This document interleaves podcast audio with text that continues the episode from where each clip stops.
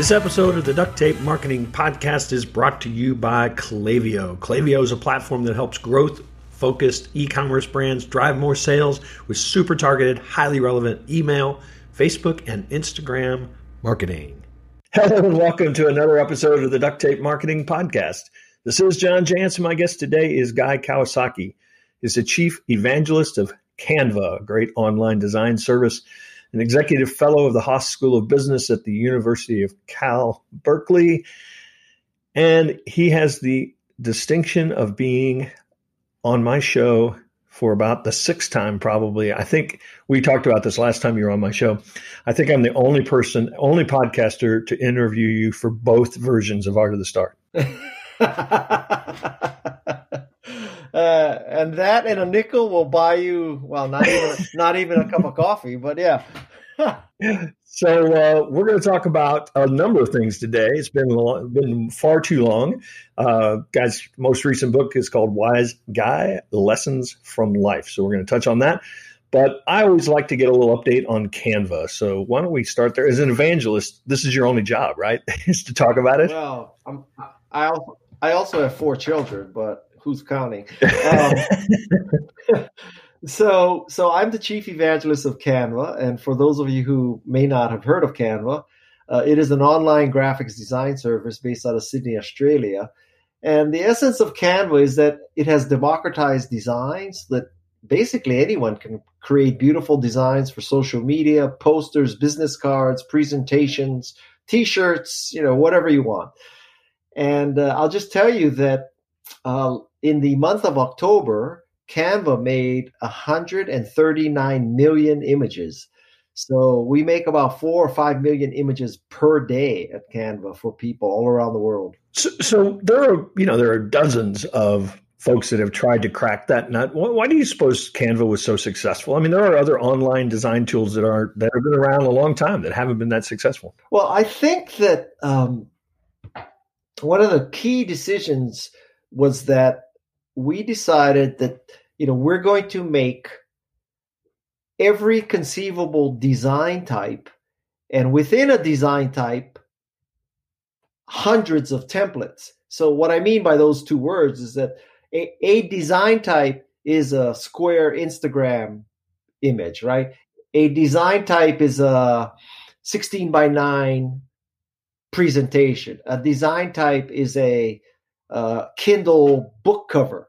So when you come to Canva, you say, all right, so I want to create a, a Pinterest pin. I want to create the Etsy store. I want to create the eBay store cover photo. I want to create the cover photo for my LinkedIn account. And all of those, we have the optimal dimensions already figured out. And within those design types, we have hundreds of templates so you find a template that you like, you upload your own photo or you use one of our stock photos, you change the text, and I promise you, in the time it takes to boot Photoshop, you could finish a design in Canva. so, will they? I totally agree with you. I mean, the the ease of just saying, um, you know, for example, if you're working with uh, a small business client like we do, and they are on six different platforms, and you need a header image for each, and a you know a, a you know the the all all the things, every single one of them's a little different size, you know, and so it's just so convenient to just go boom, boom, boom, boom, boom. So I, I know that's a lot of. Well, I mean, John, I don't know if you realize this, but even more convenient than going boom, boom, boom, boom, boom, we have a feature called Magic Resize. And what Magic Resize says is, okay, so you know, you, you did the basic design for one, now we will resize this for all the other five platforms. Oh, but I, I don't I don't know about that because that's the ten dollar a month one, right? I'm not going to pay ten dollars a oh, month. John, you're killing me, great. John, bro. your book your books are free, right? no, that, that that's awesome. So, what, what are they going to stay true? Do you think, or will there be a temptation to say, let's get into audio and video, you know, editing and all those kinds of things? Well, certainly video because we already do that. Uh, going to 16 by 9 presentations, you know, we're trying to make it so that mere mortals can have beautiful PowerPoint like, uh, you know, presentations. Uh, I don't know. We, we, would like it so that every graphic in the world is produced by Canva. We're not, you know, we're we're not uh, We're not shrinking violets at Canva. All right. Well, I guess uh, you just sold me. I'm gonna I'm gonna pony up to ten bucks a month. okay, we can end this now. All right. So uh, you this is what your 14th, 15th book, Wise Guy. Yeah, Wise Guys number 15. I think it will be my I truly do think it will be my last also. Yeah. Is that because you're out of things to say or because you're tired? Well, shit, I was out of things to say on my third book. So, um I I well, it's partially retired, but uh yeah, switching to the next topic, I I am now convinced that podcasting is the new book writing because well, the advantage of podcasting is well, you know, you you can be in front of your audience a minimum of 52 times a year.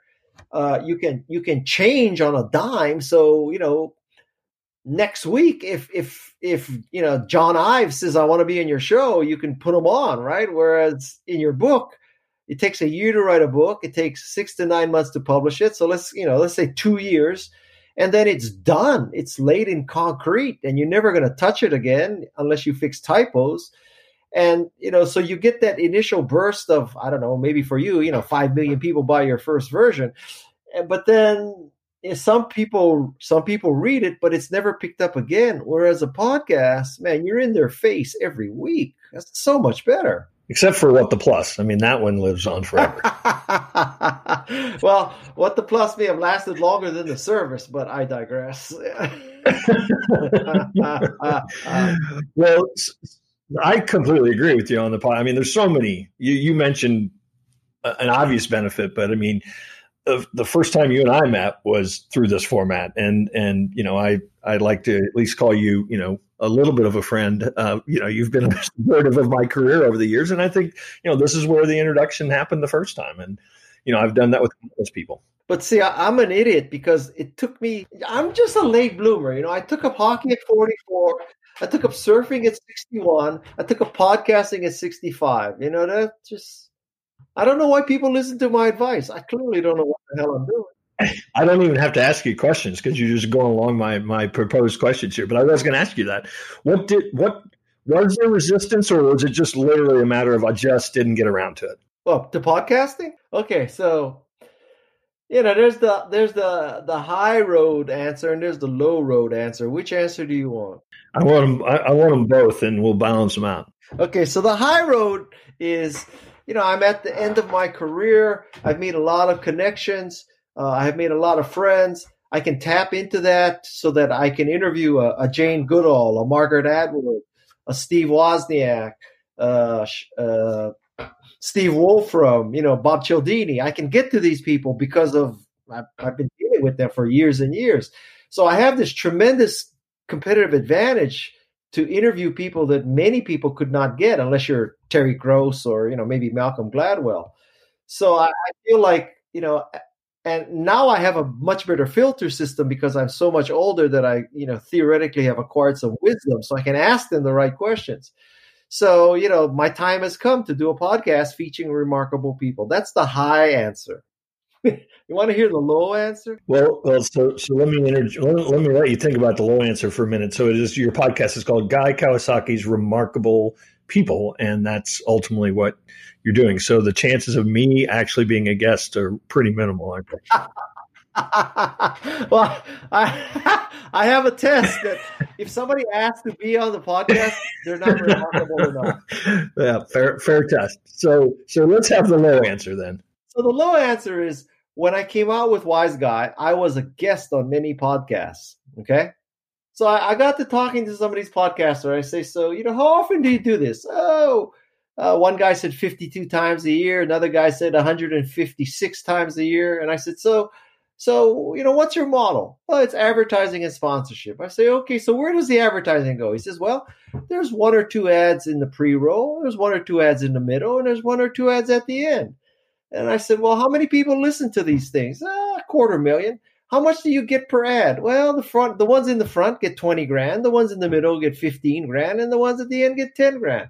So I'm sitting there doing the math. So let's say there's six of them, and they're doing like, you know, fifteen thousand bucks each on average. And I say, so six times fifteen is ninety.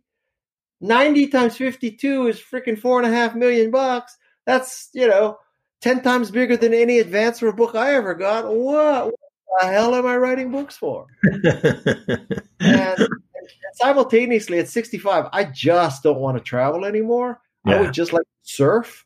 Yeah. And so I said, okay, so maybe I can make my podcast successful. Basically, podcast and surf. I don't know if I'll make four and a half million dollars a year, but you know, if I come, well, I, I don't even need to come close to that to be happy. Uh, so you know, maybe this is my path to retirement and yeah. a better life and more surfing. So that's the low answer. I did it for the money.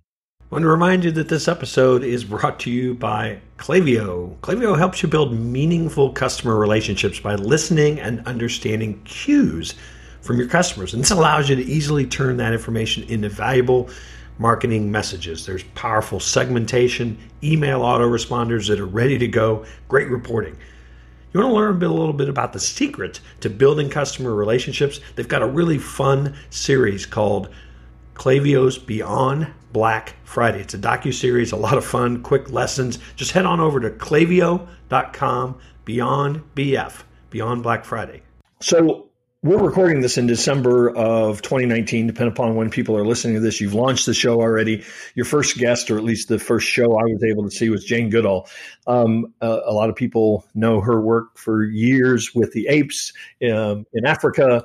Um, what, what's the basis of your relationship with her and that interview?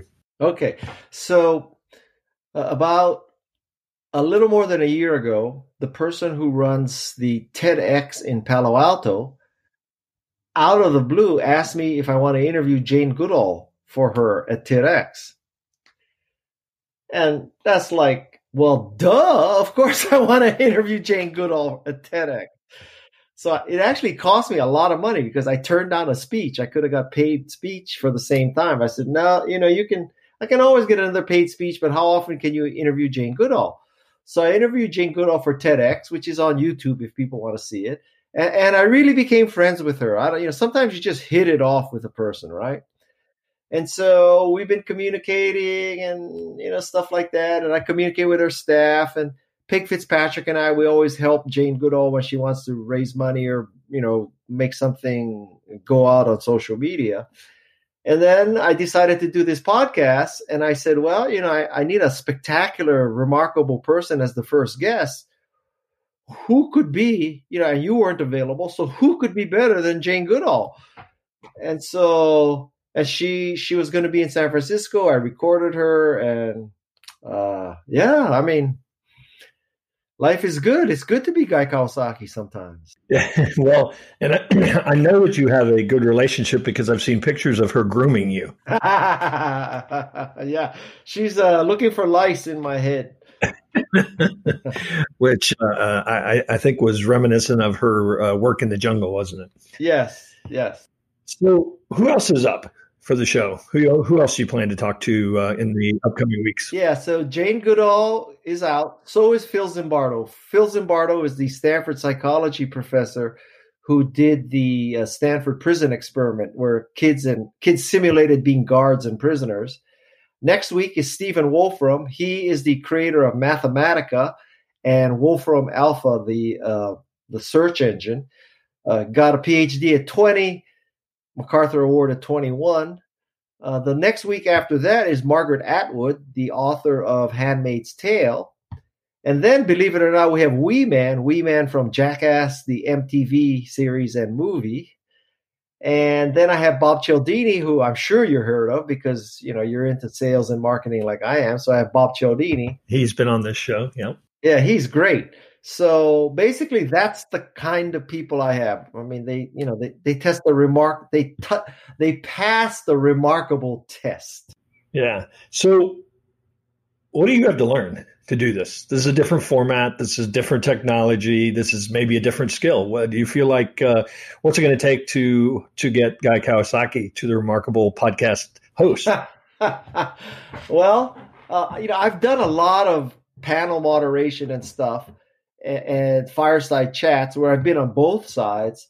So it's not like, you know, I, I, it's not like to use a Jane Goodall analogy, it's not like I was Tarzan and I got off a ship from Africa and now I'm in London and I have to figure everything out. So Um, I, I've I've been to this rodeo, maybe wearing a different hat, but I've been to this rodeo.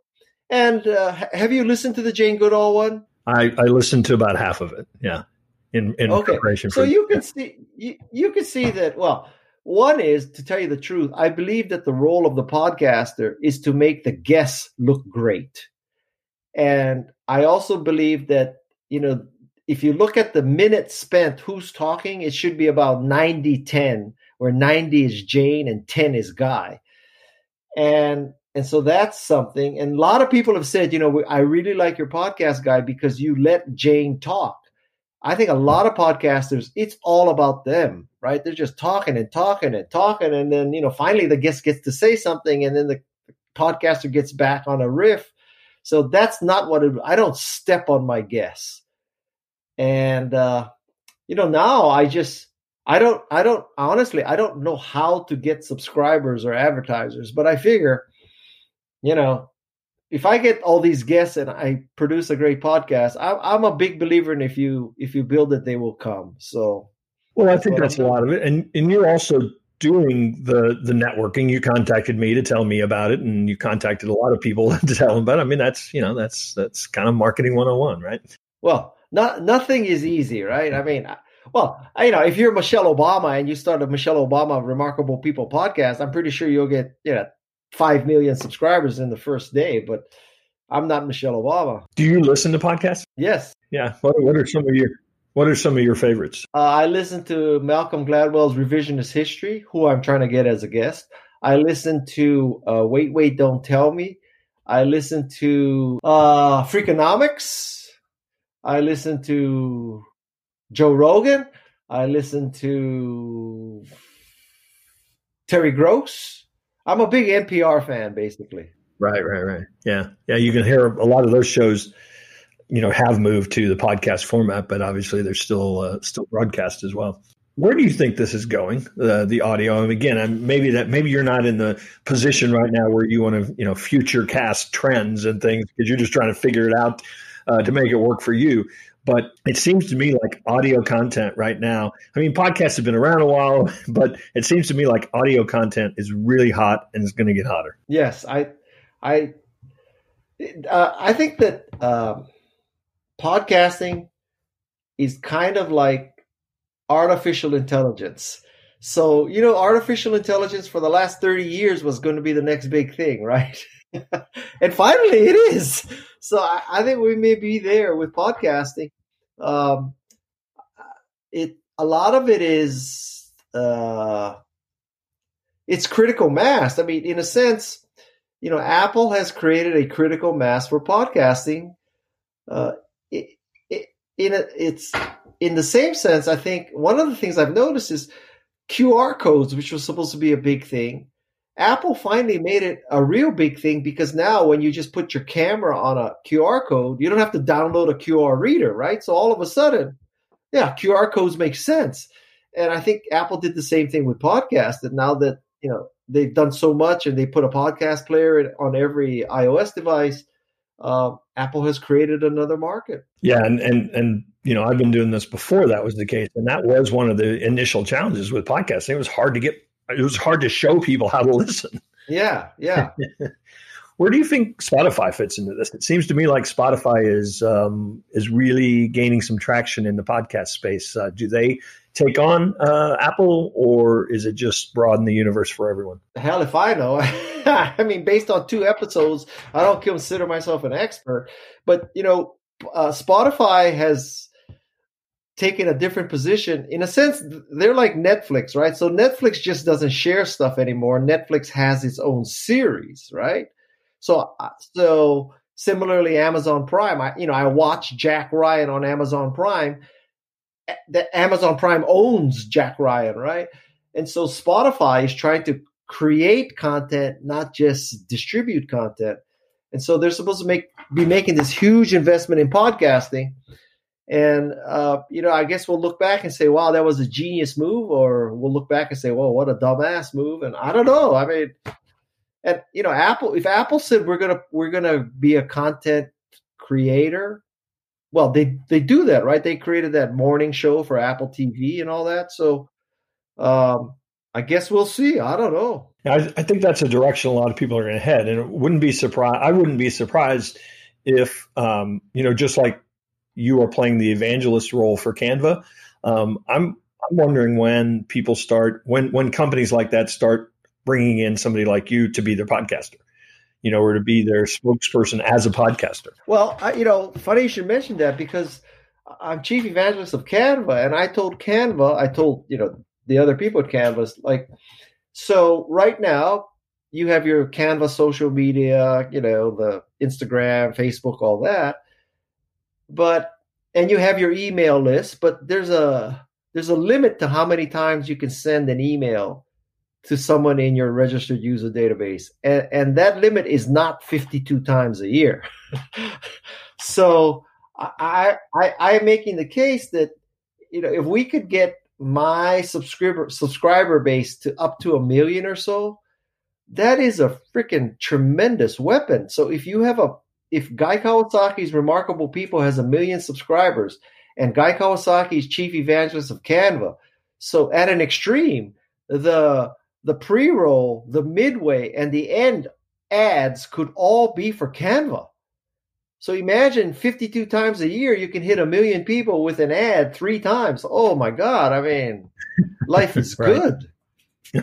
so absolutely. So yeah. So I think that's going to be a role that that I think you start seeing is that whether they're media companies or just companies seeing it as another channel, um, I think are going to start buying up people's reach, you know, with the podcast. Yeah, because I mean, for the very simple reason that you can hit people much more often with a podcast than you can with an email Mailchimp campaign.